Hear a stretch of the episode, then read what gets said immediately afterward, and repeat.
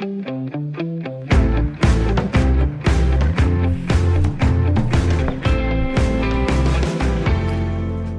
hjertelig velkommen til 4 på fodbold, Radio 4's fodboldprogram, hvor vi i denne time sætter fokus på fodboldens helt store magtorgan, FIFA. På onsdag afholder fodboldorganisationen kongres i Doha, Katar, det vi hørte tidligere Jan Jensen fra Ekstrabladet skulle ned at dække. En af de ting, der fylder meget i optakten til kongressen, er spørgsmålet om, hvorvidt VM skal afholdes hver andet år. I denne time tager jeg med hjælp fra et yderst kyndigt panel temperaturen på FIFA. For er de stadigvæk bare en bundkorrupt organisation, der jagter større profit, eller er der en mening med fodboldgalskaben? Det er programmet den næste times tid. Mit navn er Emil Bak. Velkommen til Fire på Foden.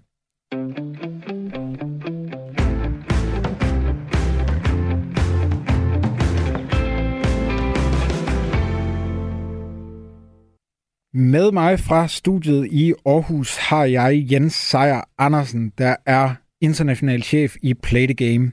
I arbejder for at løfte de etiske standarder i sportens verden. Jens, bare lige et øh, hurtigt introspørgsmål, så vi er varmet op. Er FIFA bundkorrupt? Nej, FIFA er ikke bundkorrupt, men der er masser af korruption i og omkring FIFA, og det med, at FIFA jagter stadig større øh, profit, det er i hvert fald rigtigt nok. Okay, så den kan vi vinge af, men de er ikke bundkorrupte. Det var måske også en uh, journalistisk stramning her fra starten af. Alligevel, så vil jeg uh, lige stille det her spørgsmål til min uh, anden gæst. Han er med fra Odense og er professor og idrætshistoriker ved Syddansk Universitet. Jørgen Hansen, kan du høre mig? Det kan jeg godt nu. Hvor er det dejligt, Jørgen.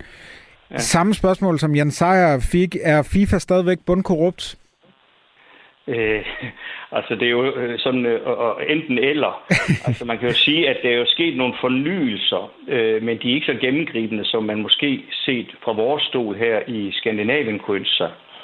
Øh, så der er stadigvæk nogle problemer. Men, men det er nok ikke korruption, der som set øh, egentlig er det, øh, er det, er det afgørende i forhold til nogle af de her aktuelle sager omkring, øh, hvad kan man sige, hvor, hvor, hvor tit man skal have verdensmesterskaber i fodbold og så videre. Det er nok mere sådan noget med, med øh, hvordan skal man profilere FIFA, og hvem er ved at være dominerende i FIFA.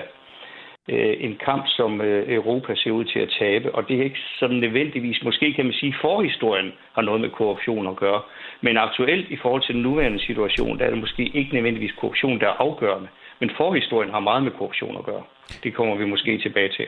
Det lover jeg, vi gør i løbet af den øh, næste times tid. Vi stiller ind på, øh, hvad det egentlig var, der skete, da vi alle sammen fandt ud af, at FIFA for alvor var bund korrupte. Lige nu, der starter vi med at kigge lidt frem mod den her kongres og det her ønske om FIFA hvert andet år.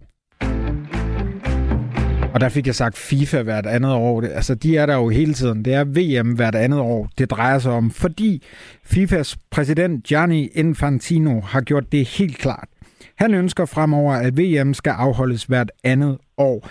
Det vil selvfølgelig øge FIFAs profit på verdensmesterskaberne, og samtidig vil det åbne for, at flere lande bliver en del af det gode VM-selskab. Der har været udtrykt massiv kritik, og det er altså ikke bare mig, der laver en journalistisk stramning her. Der har været massiv kritik af forslaget, både fra DBU, fra UEFA og prominente spillere som Kylian Mbappé og Robert Lewandowski. Jens Seier Andersen, øh, hvad mener du om øh, forslaget om, at VM skal afholdes hvert andet år? Jeg synes, det lyder til at være en rigtig dårlig idé. Men der ligger nogle tanker bag, som man måske godt kan øh, anerkende. En af de her øh, øh, tendenser, man godt vil gøre op med, det er, at europæisk klubfodbold jo har sat sig på markedet et, i, i så enormt et omfang, at det kan rigtig, være rigtig svært for, at de sætter sig både på spillermarkedet og tv-markedet og alting. Det er så dominerende, at det kan være rigtig svært for mindre lande at bygge en egen fodboldindustri op.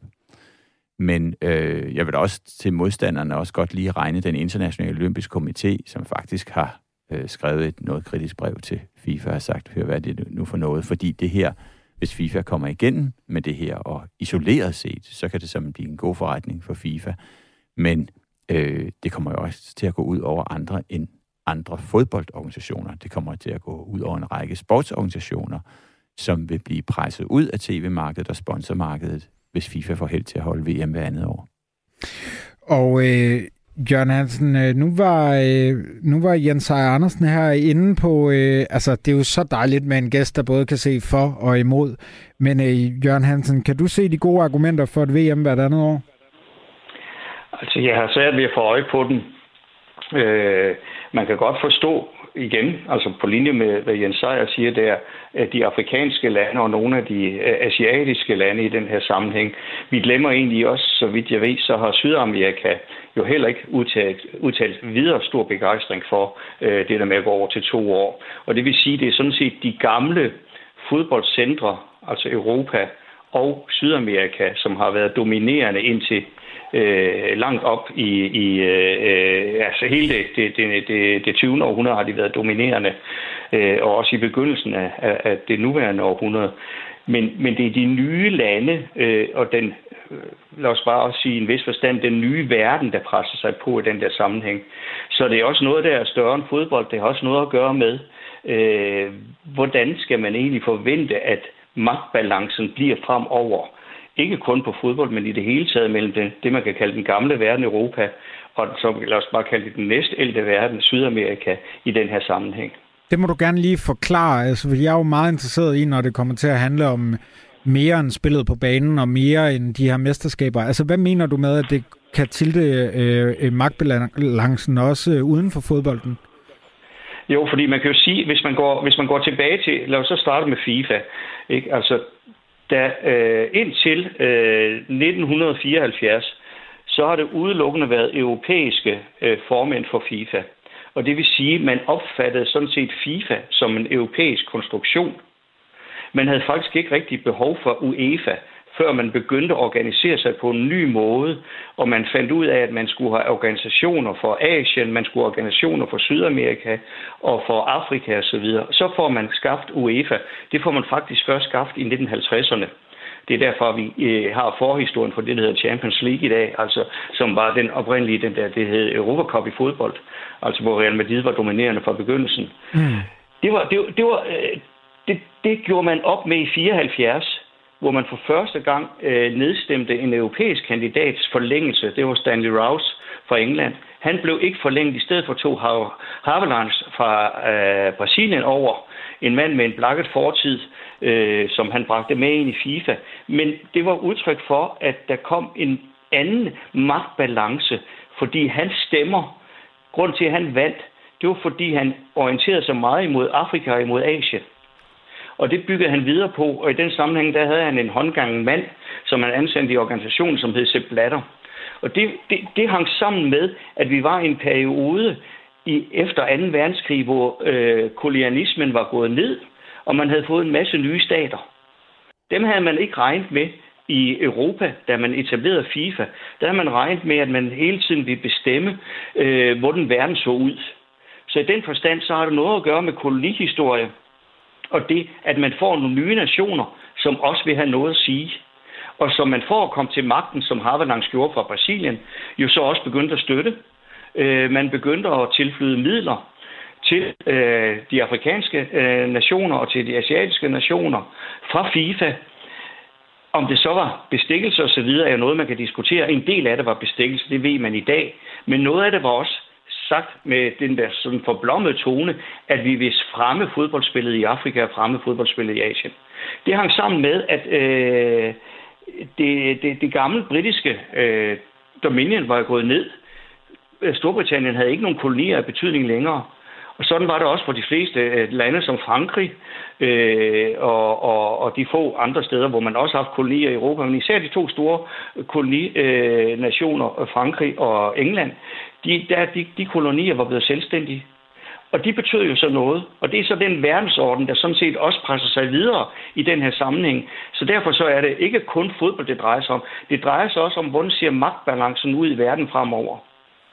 Hold så op, øh, Jørgen Hansen. Tusind tak, fordi du lige fik øh, sat øh, det hele på øh, det, det, det fodboldverdenskortet, og lige fik øh, givet os et øh, kort oprids af fodboldhistorien. Som du også var inde på, Jørgen, så er det ikke kun hos øh, forbundene her i Danmark og øh, i resten af Europa, hvor der er modstand mod et VM i fodbold hvert andet år, som jo altså er det, der bliver diskuteret her på, øh, på kongressen i overmorgen onsdag. Hvis man tager turen over Atlanterhavet til Sydamerika, det er noget af en tur, man skal tage, skulle jeg hilse sige, så er stemningen også meget lunken ved tanken om endnu en slutrunde i en hårdt presset kalender. Andreas Val Knudsen, podcastvært på Brasserbold, følger fodbolden tæt i Sydamerika.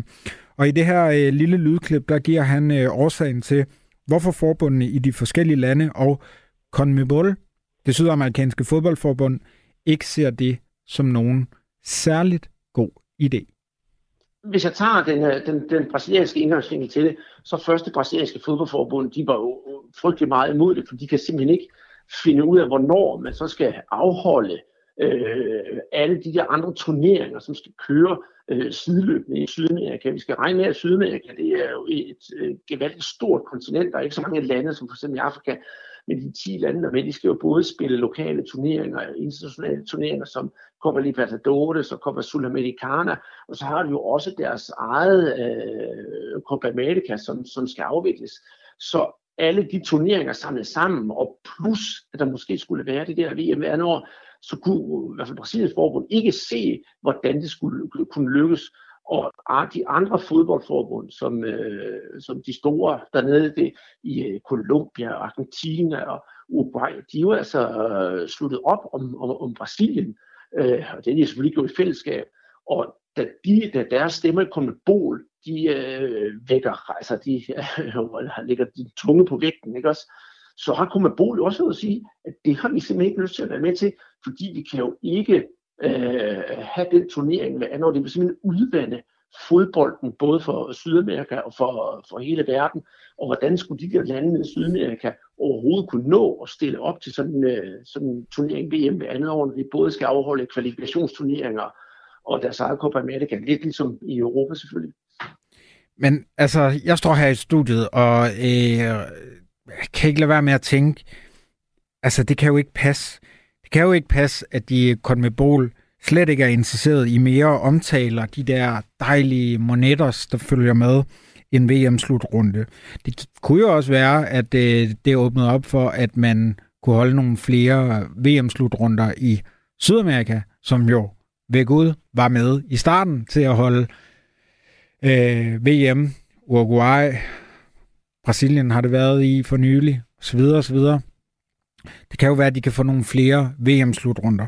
Ja, vi prikkede lidt til Andreas for at høre, om han slet ikke kan se en fed idus i det for øh, sydamerikanerne. Og det her, det er hvad han svarede. Altså, hvis, hvis jeg skulle se det med, med de pengekriske øjne, så vil jeg selvfølgelig sige ja. Øh, selvfølgelig, der kunne genereres en del flere, flere penge, fordi så var der være tv-rettigheder osv. så videre. Men når det så er sagt, så kan det jo også godt være, at man på den anden side set vil få et bagslag sidenhen, fordi vi bliver jo om, under alle omstændigheder, om du bor i Europa eller Sydamerika, eller hvor du bor, bliver bombarderet med fodbold i tide og utide. Og du skal jo til at vælge kampen efterhånden. Det er jo ikke som, da, da jeg var barn, der var der tipslørdag hver lørdag, og så var du nærmest tvunget til at se Ipswich Luton, uanset om du brød om eller ej. Og det var man jo også dengang med VM og EM, for der var kun de pågældende kampe.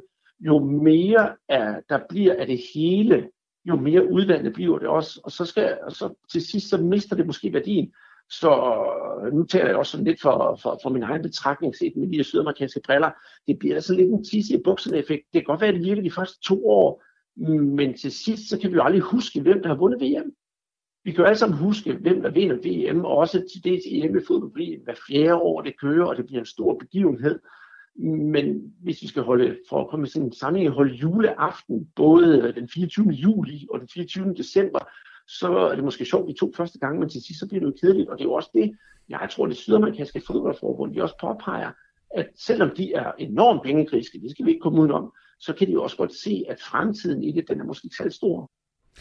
Ja, og lige her for egen retning kan jeg sige, at øh, opgøret mellem Ipswich og Luton ikke fejler en skid. Jeg står her i en øh, Luton-trøje i studiet. Sådan er det.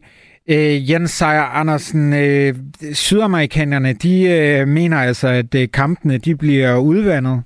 det er også meget øh, øh det er også meget det argument, jeg ligesom ser her i Europa, når jeg øh, logger på de sociale medier og læser ledere og hvad jeg ellers gør.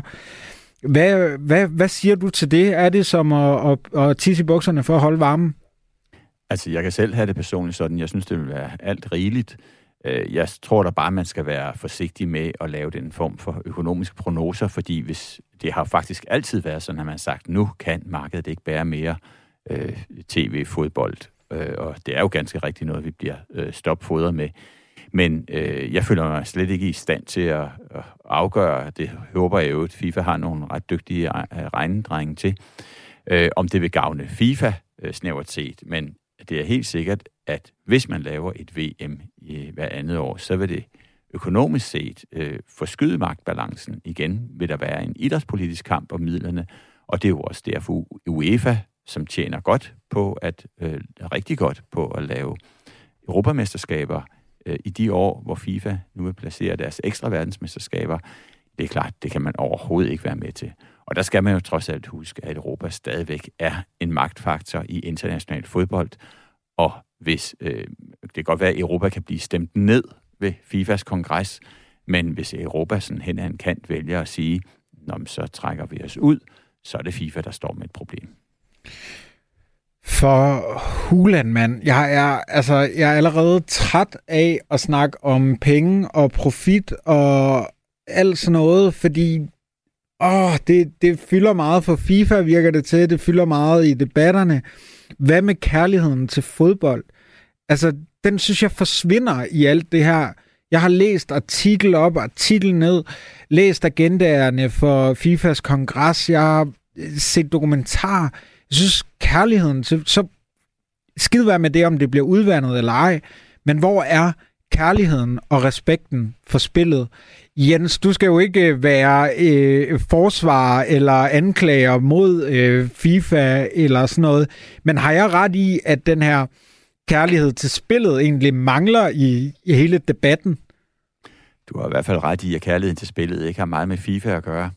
Øh, om det nogensinde har haft det, øh, det ved jeg ikke. Så snart vi kommer op på organisationsniveau, så er det jo nogle andre ting. Det er de store politiske ting, det er de økonomiske ting, øh, der gør sig gældende.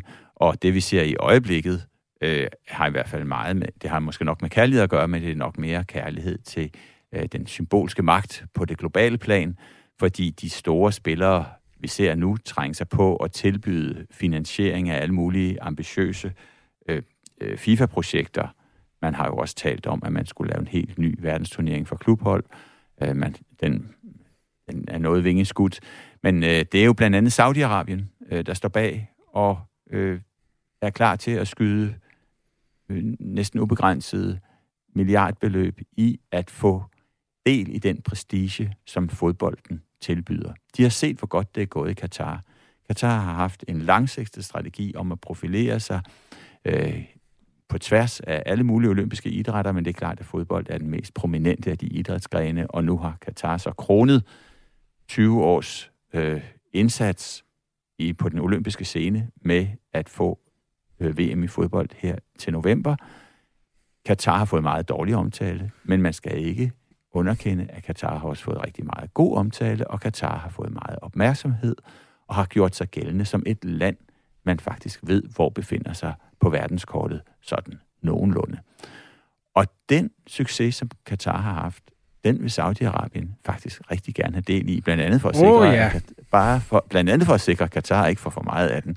For der er jo en rivalisering også ja. på, øh, øh, blandt de arabiske lande, øh, som, øh, hvor, hvor, hvor Saudi-Arabien og Katar er jo tæt på at ende i en, en egentlig konflikt, måske ikke lige frem krig, men øh, Saudi-Arabien troede der med at grave en kanal rundt om hele Katar, øh, så Katar ville blive en østat.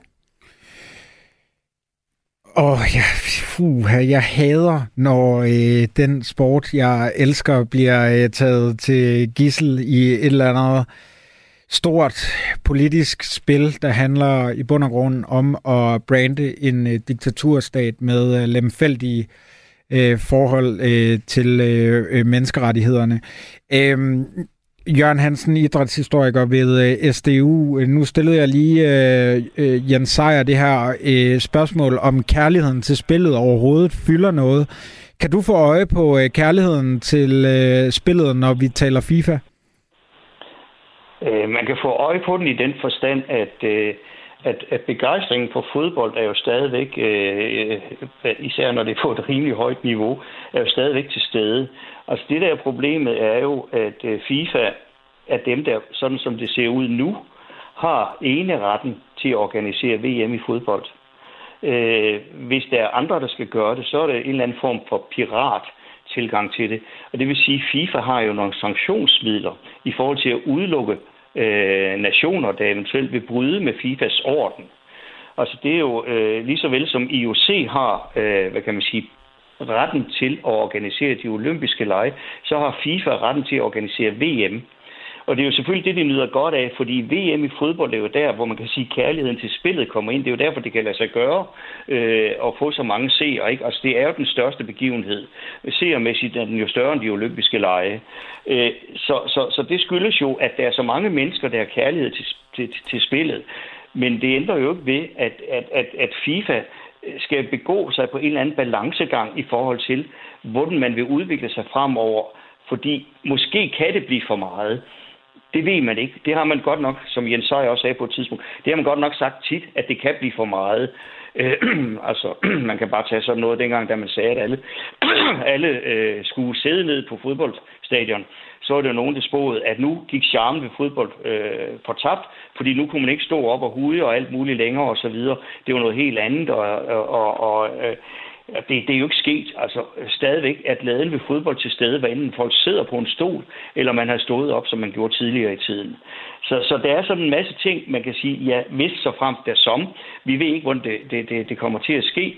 Men, men det der er problemet, er jo det der med at have hvad kan man sige, autorisationsretten over VM i fodbold, og have autorisationsretten over OL i fodbold.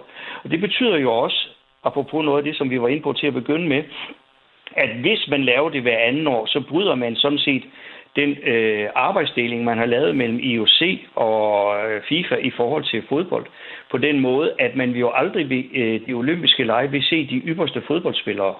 Fordi der lavede man jo en arbejdsdeling, at VM i fodbold, der har man de ypperste fodboldspillere med altid.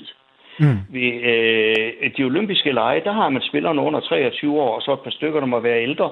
Øh, det vil sige, at det er jo sådan set ungdomsfodbold. Det kan være rigtig godt, det er slet ikke det, men det har slet ikke den prestige, som hvis man så de allerbedste nationer ved fodbold. Det var noget, der, en arbejdsdeling, det kom, da man er lukket op for, at professionelle kunne deltage i de olympiske lege.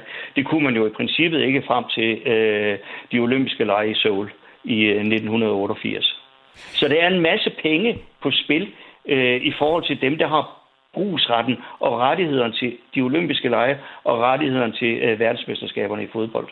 Og så snakker så vi også, penge man, igen. Øh, ja, men, ja, og men jeg... hvis man går tilbage til, til, til, til, til de sydamerikanske, der et af problemerne er jo, at de europæiske turneringer på klubfodbold fylder så meget, og der er jo kolossalt mange sydamerikanere, der spiller på de bedste klubhold i øh, Europa.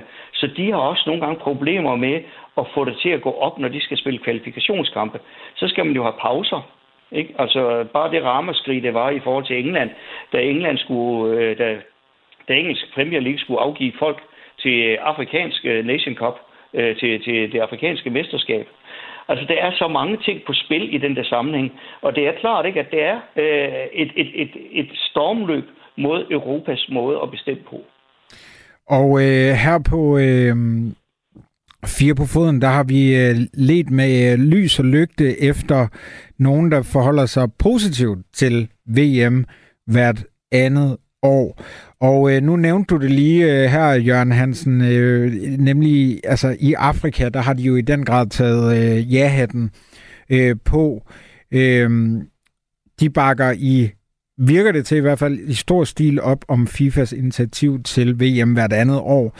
Min kollega, min kollega hedder det, Asser Vitrup Nielsen, har spurgt Afrikajournalist og journalist på Danwatch, Oscar Rothstein, hvorfor landene i Afrika og det afrikanske fodboldforbund, CAF, betyder så meget for FIFA, og ikke mindst FIFAs idé om VM hvert andet år den udvikling, der har været de seneste måske især to år, øh, har været, at øh, det afrikanske fodboldforbund CAF har udviklet sig til sådan lidt af det, man kan kalde et vasalforbund.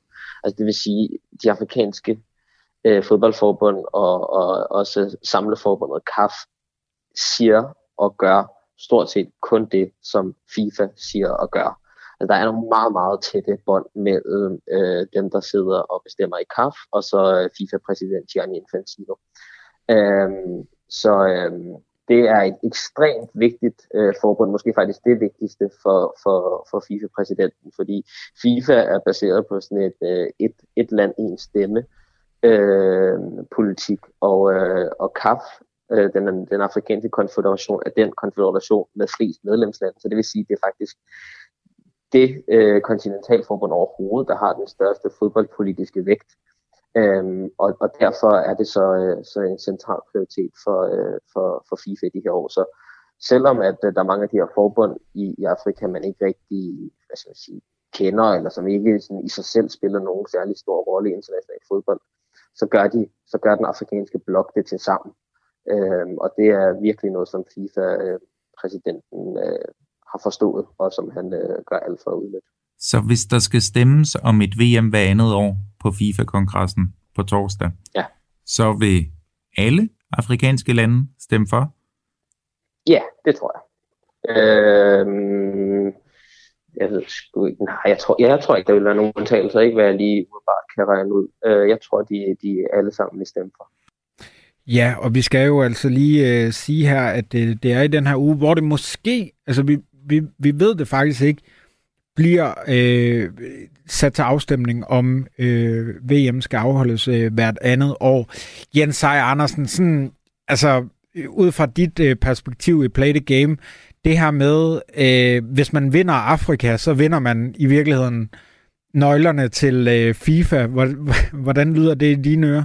Jamen, det er jo helt rigtigt, og det er jo alene øh, på grund af antallet af nationer, det er i hvert fald en, en, en vigtig årsag øh, til det. Øh, og Afrika har været nøglen til magten i FIFA lige, lige siden dengang øh, João Avalanche fra Brasilien øh, kom til magten.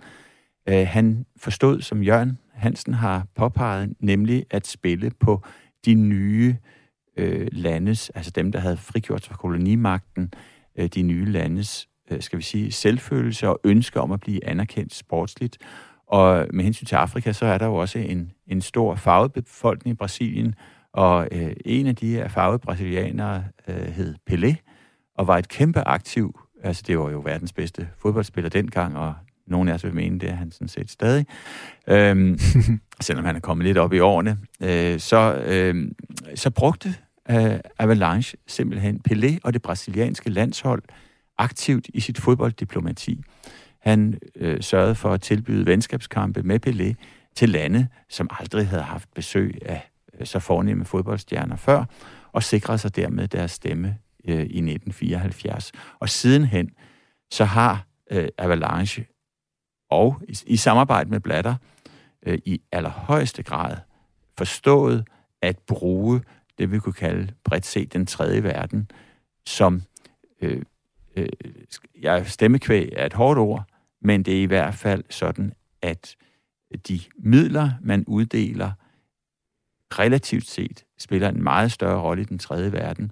Og det med at gøre sporten ægte global er jo vældig sympatisk, og for fodboldens vedkommende også meget berettiget.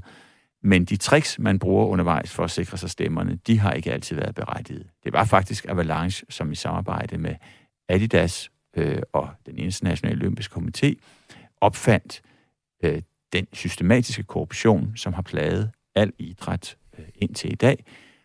Og det skyldes, at der var noget andet, der kom, øh, der kom frem sammen med de nye frigjorte lande.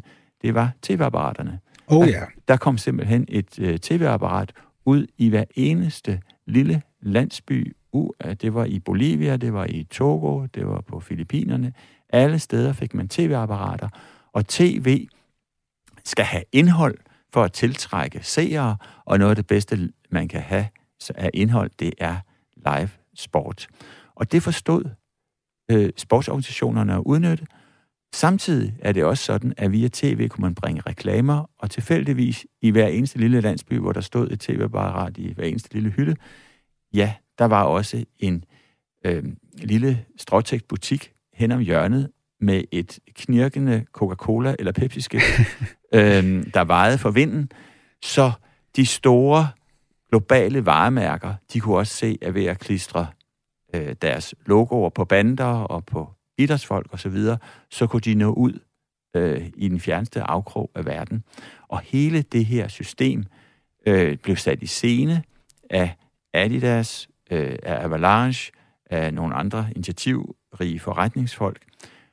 Og der var korruption altså en integreret del af det system, fordi de idrætsledere, der sad på forhandlingsretten, der måtte forhandle tv-aftaler, sponsoraftaler, de sikrede sig en procentdel til egne bankkonti. Sådan fungerede det. Øh, ja, og sådan fungerer det måske stadigvæk nogle steder, men sådan fungerede det i høj grad frem til den dag, hvor FBI slog til mod FIFAs kongres den 27. maj 2015. Der var simpelthen en række idrætsledere, ikke mindst i fodbold selvfølgelig, men også andre steder, som fik sig en alvorlig forskrækkelse, fordi hov, er vores forretningsmetoder noget, vi kan komme i fængsel for? Det stod ikke i deres karriereplaner. Og den dag, den lover jeg, den øh, vender vi tilbage til senere i øh, programmet. Øhm, jeg kunne godt tænke mig lige at, at tage dig med øh, her, Jørgen Hansen, øh, idrætshistoriker ved SDU. Altså, øh, et af, et af argumenterne er jo det her for VM hvert andet år, er det her med at udbrede det til folk, der sidder i Togo og Bolivia, som øh, Jens Ejer Andersen øh, nævner her. Altså, er det ikke også et, er det ikke det perfect storm, vi ser, der nu kulminerer i, at vi skal holde måske VM hvert andet år? Altså, at, at det er meget henvendt til forbrugerne, og at de virkelig er forbrugere, der skal gå ud og købe de ting, at støtte de ting, de ser i øh, fjernsynet? Altså, det er, jo, det, er jo, det er jo meget vanskeligt at svare entydigt på. Ikke? Altså, det, det, det, man kan sige, altså set fra Afrikas side, altså de afrikanske øh, nationers side, ikke? der kan der måske være noget om snakken. Øh, men, men der er stadigvæk det der med, med arbejdsdelingen mellem de store internationale organisationer, altså FIFA og IOC i den sammenhæng. Men, men øh, øh det der også er problemet er jo, kan man, kan man øh, overholde det, man lover de afrikanske lande. Altså udover at Adidas var involveret, så var der kolossalt mange Coca-Cola-midler involveret i den der udbredelse af midlerne til Afrika, dengang man lavede aftalen med Sepp Blatter og Havelangs med, øh, med, med de afrikanske lande. Men man, man, kom jo til, man kom jo faktisk ud i et problem. Øh, grunden til, at Sepp Blatter blev, øh, genvalg, eller blev valgt i 1998, det var jo, at han havde lovet at der snart vil komme et øh, verdensmesterskab til Afrika. Øh, der glemte han at tage, øh, hvad hedder det, Frans Beckenbauer og Tyskland i, i ed. Fordi det øh, verdensmesterskab, som Afrika skulle have haft i øh, 2006, det tog tyskerne. Øh, blandt andet også ved at betale en masse penge i den der sammenhæng, ved vi i dag. Øh, derfor måtte øh, Sepp Blatter jo opfinde en regel, det hed, at man skulle gå på skift mellem kontinenterne i forhold til at få øh, VM i fodbold, sådan så det ikke kun var enten Europa eller øh, Sydamerika, og måske en enkelt gang i Asien. Så kom Afrika ind. Det, det var det, der gjorde, at man fik øh, fodbold til øh, Sydafrika i 2010. Fordi man havde ikke rigtig kunne holde det, man havde lovet øh, de afrikanske lande i forhold til, at de havde stemt på sit platter for at bringe ham til magten i FIFA. Så der er jo altid nogle problemer i forhold til nogle af de, lad os bare kalde dem, studehandler, der bliver lavet. Om man kan holde til det, og man kan overholde de, de ting, man har lovet dem osv. Men igen, altså set fra Afrikas stol kan det måske være meget fornuftigt. Øh, måske også set fra nogle af de asiatiske landes øh, stol, kan det måske også være meget fornuftigt med VM hver anden år. Øh, men det giver nogle problemer i forhold til sammenholdet i, øh, i, i FIFA, fordi man har de to og øh, selvom man kan beskylde en for at være, hvad kan man sige, øh, gammeldags etnocentrisk i den der sammenhæng, ikke, så er fodboldens ypperste spil er jo som regel til stede i Sydamerika og i Europa. Øh, selvom man indimellem har, har spået, at nu var det snart Sydafrikas, eller ikke Sydafrikas, nu var det snart Afrikas tur til at komme til at dominere fodbold, så er der altså ikke lykkes endnu. Det er ikke rigtig nogen lande, der har bragt det, sådan så de er nået helt til tops selvom de har kolossalt mange gode spillere. Og øhm, det er jo et øh, rigtig øh, interessant perspektiv, det her. Hvad, øh, øh, hvad de egentlig vil sige til det i øh, Afrika, og her vil de øh, være ja, glade måske for, at øh, de får lidt mere verdensmesterskab øh, i deres øh, dagligdag dernede. Tidligere der øh, interviewede min øh, kollega øh, Asser Oscar Rothstein, der er journalist på Danwatch og øh, ekspert i Afrika, tør jeg godt sige.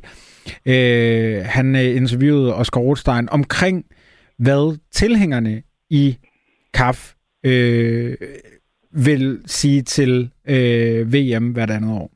Der er rigtig mange i Afrika, som øh, altså også blandt afrikanske fodboldfans er mit indtryk, som, øh, som har samme holdning som KAF og som de nationale forbund, altså at et VM hver andet år er en, en glimrende idé, fordi øh, chancen øh, for, for at deltage alt andet lige bliver, bliver større, og de er ligesom også på samme måde er de også øh, tilhængere af, at, øh, at, øh, antallet af deltagerlande bliver udvidet.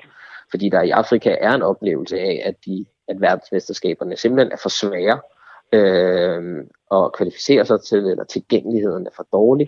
Det er ikke fordi, at nødvendigvis, at, at de synes, at, at øh, eller det er ikke sådan, at de synes, at niveauet er for højt, at de ikke har en sportslig berettigelse, men, men tværtimod, at, at øh, den internationale landsholdsfodbold er struktureret sådan, at de afrikanske lande skal, skal, skal, skal kæmpe meget få pladser. Øhm, så, et, så, så flere slutrunder og flere slutrunder med, øh, med, med, med flere lande er noget, som øh, appellerer til øh, både forbundene og, og, og også mange fans på det afrikanske kontinent. Alt efter hvad man er til, så bliver det enten spændende eller frygtindgydende at følge den her FIFA-kongres i Katar på onsdag, når de måske, og det er jo virkelig måske, øh, skal stemme om øh, VM hvert andet år. Nu springer vi øh, videre til noget andet.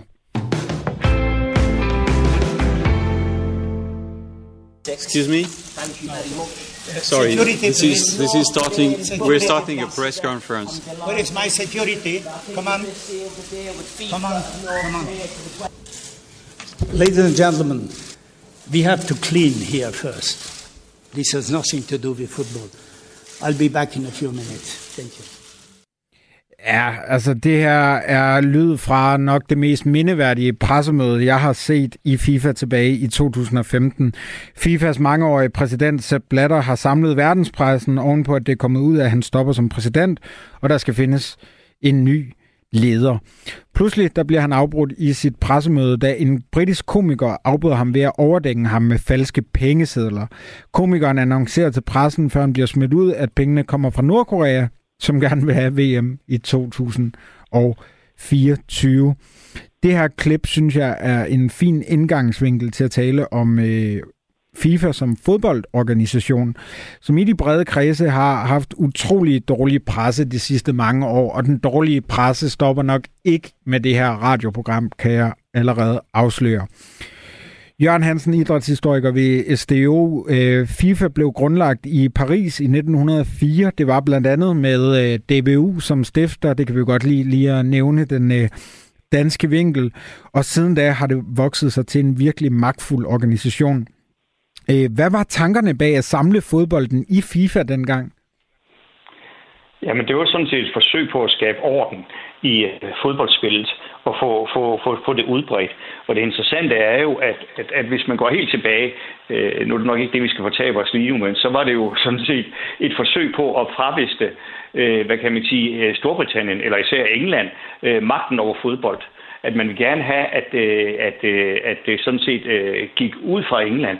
Altså man har jo den der underlige konstruktion, at man kan ikke ændre fodboldsregler uden FA, øh, Football Association i England, øh, tillader det.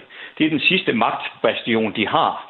Men ellers så øh, øh, var øh, FIFA jo øh, et forsøg på at brede fodbolden ud øh, primært i Europa, og så de øh, lande, der var tæt på Europa dengang. Øh, så, så, så det var sådan set, hvad kan man sige, øh, og dermed så kom jo så også brugsretten til, øh, til VM i fodbold og få det etableret. Det var jo lidt før man fik det for alvor på stå. Vi skulle helt frem til 1930, før det for alvor øh, blev en selvstændig organisation. Ellers var det koblet sammen med de øh, olympiske lege fra øh, 1912 og så frem til, til, til, til 1930, hvor de for første gang var selvstændige i Uruguay. Så, så det er FIFA øh, er jo sådan, man kan sige, en organisation, der, der sådan set skulle sørge for at skabe orden i fodbold og få det hele til at gå op i en højere enhed. Og det, der er interessant ved FIFA, er jo, man sammenligner den ofte med IOC, altså med en international olympisk komité, det er, at FIFA har jo sådan set en FN-model. Altså hvert land er medlem af, af FIFA, og hvert land har en stemme. IOC er en klub, hvor der er en masse øh, lande, der øh, kan deltage i de olympiske lejre og har nationale olympiske komitéer, uden at de ser i, sidder i IOC, altså den internationale olympiske komité. Den er stadigvæk domineret øh, på mange punkter af øh, Europa. Så så, så der, der, der er det en loge, hvor man skal godkendes for at blive medlem af IOC. Det er ikke noget, man bliver valgt ind i. Det er nogle enkelte, der gør det. Øh, hvad kan man sige? Træner, aktive øh, personer osv. Men ellers så er det noget, man bliver optaget i. Altså, for eksempel, hvis man nu tager den der med kronprinsen, der, der, han blev aldrig valgt ind af Danmark i IOC. Han blev valgt ind i IOC af IOC, der godkendte ham, fordi han var blevet indstillet. Så det er IOC, mens FIFA har en øh, FN-model. Alle lande øh, er sådan set har en stemme i FIFA. Så har man selvfølgelig nogle eksekutivkomiteer osv., der har ofte den afgørende magt. Men det vil jo sige, at man har lidt nemmere ved at få indflydelse i FIFA, end man har ved at få det i IOC. Øh, og det betyder jo så, at IOC, på, nej, hvad hedder det, at FIFA på nogle punkter øh, sådan set afspejler nogle af de problemer, som FN slås med. FN slås jo også med korruption rundt omkring i øh, det, vi populært kalder den tredje verden. Mm. Øh, og det gør FIFA jo også. Så derfor så er, er, er der nogle, nogle, nogle problemer, der skyldes, at verden jo ikke ser ud, sådan som vi gerne vil have, at det skulle se ud, når vi kigger fra Skandinavien, eller når vi kigger fra Vesteuropa, og måske også fra USA. Øh, verden ser lidt anderledes ud både i FN og i FIFA, end vi gerne vil have, at den skal se ud. ja, det kan der i den grad være øh, noget om, øh, Jørgen Hansen. Jens Andersen øh, fra, øh, fra Aarhus, øh, øh, forperson i øh, Play the Game. Øh, I 2015, der ruller øh, skandalen omkring øh, FIFAs korrupte eksekutivkomité, og man kan ikke snakke om, om FIFA uden med det samme, vi har gjort det flere gange, øh, at nævne korruption. Det var FBI, der lavede en efterforskning, der led, der led hen imod, at øh, skandalen rullede, og korruptionen blev afsløret. Hvad, kan, kan man sige noget om, hvad det var i FIFAs organisation? Nu nævner du tidligere det her med Joao Avalanche, og han tager, der tager Sepp Blatter sig over, og de ser ligesom de her muligheder i øh, den øh, tredje verden for at få noget øh, indflydelse og udbrede fodbolden og alt det her, øh, og også lave noget korruption. Men hvad, var det, hvad er det i FIFAs organisation, der sådan giver grobund for korruption? Jamen det her et land, en stemme, øh, som Jørgen Hansen nævner, er bestemt en af de faktorer, som gør FIFA og andre idrætsorganisationer meget sårbare. Nu kan man sige for FIFAs vedkommende, at fodbold reelt set jo faktisk spilles over hele verden, men tag nu det internationale håndboldforbund for eksempel. De har vist øh, 209 medlemsorganisationer, men øh, da Dagbladet Politikken øh, for nogle år siden lavede en undersøgelse, så kunne de altså ikke, øh, der halvdelen af dem kunne de simpelthen ikke finde adresserne på eller en hjemmeside. Og øh, det var vist kun 80, 84 af de her øh, over 200 medlemsorganisationer, som havde et landshold, der deltog i en, på en rangliste. Så det er meget tvivlsomt, øh, om øh, de håndleder, øh, håndboldledere, der nu træder frem og stemmer på Hassan Mustafa i det internationale håndboldforbund, han, han som har været formand i 20 år, at de egentlig ved noget om håndbold. Der må man trods alt sige, at FIFA afspejler en mere ægte globalisering, men mekanismen har været det samme.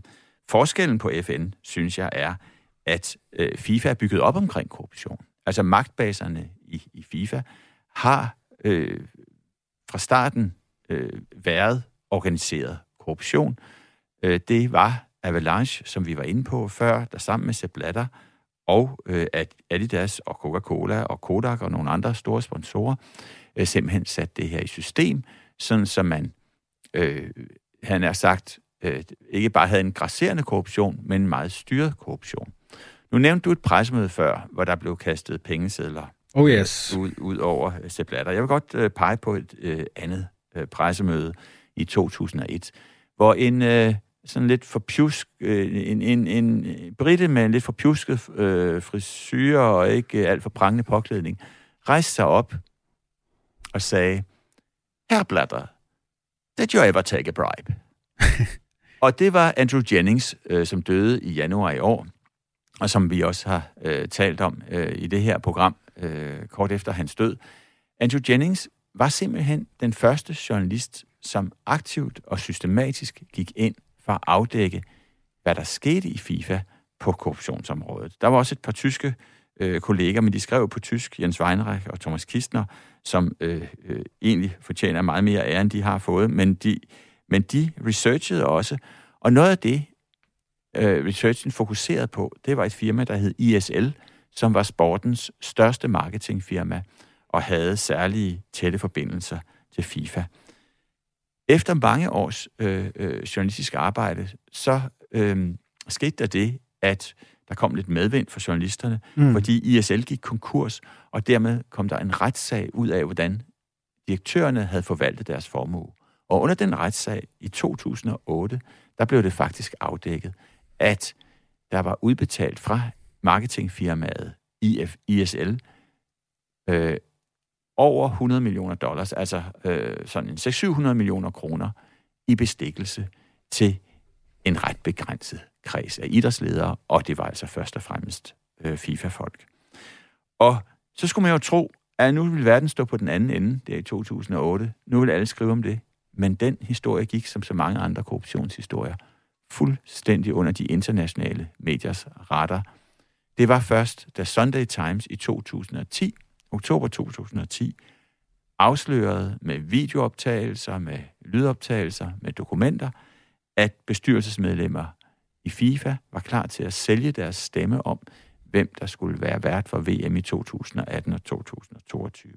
Det blev et øh, internationalt gennembrud, måske også fordi FIFA, ved den beslutning, man så tog ved at vælge Rusland og Katar, mm. lagde sig ud med en række engelsktalende lande med en kritisk presse, altså Australien, USA, England, de havde alle sammen søgt om de samme VM og var blevet vraget, og det kunne man sige kunne skabe noget dynamik i hele den her debat, hvis det nu var, øh, skal vi sige, øh, nu øh, var det også Belgien, det gik ud over, men der er jo ikke mange, der læser de øh, belgiske aviser. Der var Spanien, der blev vraget, men også der er kendskabet øh, til spansk jo ikke globalt. Det var de her dagsordenssættende internationale medier. Og så bliver jeg, hvis jeg lige må fortsætte, fordi for at komme frem til FBI... du kører bare, Jens. Altså... Så vil jeg bare sige, at der var, der var faktisk nogen, der læste, hvad Andrew Jennings skrev, og der læste, hvad vi skrev på Play the Games øh, hjemmeside, øh, før øh, den her store afsløring i 2010. Og det var folk fra FBI og fra det amerikanske skattevæsen. De, det var nogle folk, som elskede fodbold, og som pludselig opdagede, at der, hov, der optrådte der nogle amerikanske navne i forbindelse med nogle af alle de her artikler, Andrew Jennings og andre skrev, og det måtte de hellere se nærmere på. Så FBI tog faktisk fat i 2009 allerede i Andrew Jennings, og han indvilligede i at samarbejde med dem. Øh, og det førte så seks år senere frem til den helt sensationelle razzia på det hotel, hvor alle FIFA-ledere fra hele verden var samlet. Øh, Borg Lac i Zürich, et meget fashionabelt hotel. Øh, der slog de til tidligt om morgenen og tog en øh, 5-6 fodboldledere med sig og satte en skræk i livet på resten. Med den grundige gennemgang af, hvad det var, der skete dengang tilbage i 2015, så skal vi lige her til sidst høre et lille indslag med Niels Bokkert Holm, der er instruktøren bag dokumentaren Familien FIFA, en kærlighedshistorie, der udkom i 2017. Hvis du ikke har set den, kære lytter, så skynd dig ind og se den. Her i lykkes det Niels at endevende korruptionen i FIFA, og han ender også med at lave et meget, nu har vi snakket om mindeværdige pressemøder, et meget mindeværdigt interview, med den tidligere præsident Sepp Blatter, som er blevet nævnt mange gange i det her program. Han fokuserede på den her magtfulde eksekutivkomité, der bestod af 24 magtfulde mænd, og det var blandt andet dem, der stod for at uddele VM-værtskabet. Jeg ringede til øh, Niels Brockert Holm for at høre, hvilken organisation det var, han undersøgte for fem år siden i sin dokumentar.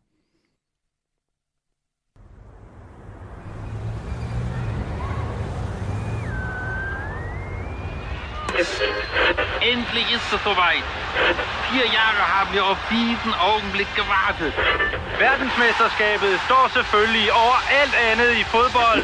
Crianças por todo mundo. Torcem pelos seus ídolos e seus heróis. Hunderte Millionen sind vor dem Fernseher dabei. Stadion ist es auf den letzten Platz gefüllt. Altså, da jeg gik i gang med, med dokumentaren, der øh, var FIFA i sit livs krise. Øh, altså, Øhm, vi startede øh, i øh, starten af 2016, og et halvt år forinden, i maj 2015, der havde der været den her øh, FBI-razzia øh, i, i Zürich, hvor på hotellet, hvor alle FIFAs øh, topfunktionærer var samlet. Øhm, og øh, Sepp Blatter, han var blevet detroniseret fra, fra, øh, som præsident for FIFA. Så det var en organisation i dyb, dyb krise, øh, og som var i sådan en en brydningstid, tror jeg, man kan kalde det for dem, at de skulle til at vende sig til, hvor de før havde været meget øh, magtfuldkommende og, og ikke rigtig følte, at de kunne, kunne røres af nogen udefra, så var de nu under altså, massiv øh, kritik og bevågenhed og, og altså, øh, hvad skal man sige, efterforskning af, af politistyrker i, i flere lande. My name is Sepp, uh, Sepp Blatter. Sepp pulled me aside and said, what are you using these pictures for? From my photo album. Det var enormt svært at få øh, de vigtige personer i tale. Altså, øh, FIFAs eksekutivkomité, som er, er den, øh, det vigtige organ, der træffer de store beslutninger i FIFA, det bestod dengang af 24 mænd, anført af Sepp Blatter.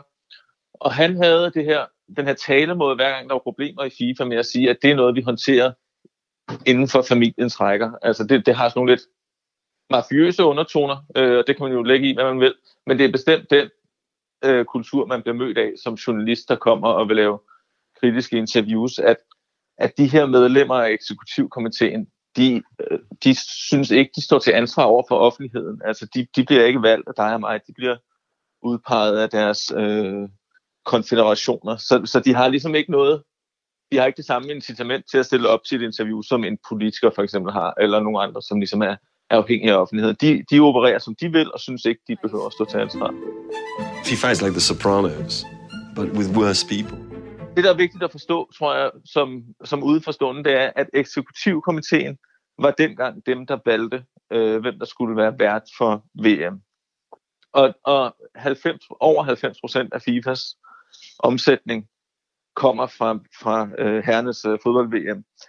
Så, så de her 24 mænd, som det var dengang, som besluttede det her, de vidste, tror jeg, præcis, hvad deres stemme var værd. Og de øh, lod sig betale rigtig godt. Altså både når de rejste rundt og, og besøgte de her kandidatlande, at så, så var det, gik de direkte ind hos præsidenten eller premierministeren, eller hos paven for den sags skyld, eller den britiske dronning. Øh, så, så, så det er jo et meget godt billede på, hvad det var værd. Og udover det, så er der den, den, den øh, mindre officielle del af det, som var de her øh, bestikkelser, øh, altså både i form af sådan, altså direkte bestikkelser, penge i kuverter, som, som man kender det fra film, men også øh, det her med at indgå i sådan nogle lidt, lidt større øh, geopolitiske handler, hvor for eksempel Katar køber nogle, en hel masse fly af Frankrig mod, at, at den daværende franske præsident så sørger for, at at der bliver stemt på Katar som VM-vært. Så det, det har været nogle mænd, som udmærket har vidst, hvad de var værd, og som, som bestemt ikke lod sig underbetale.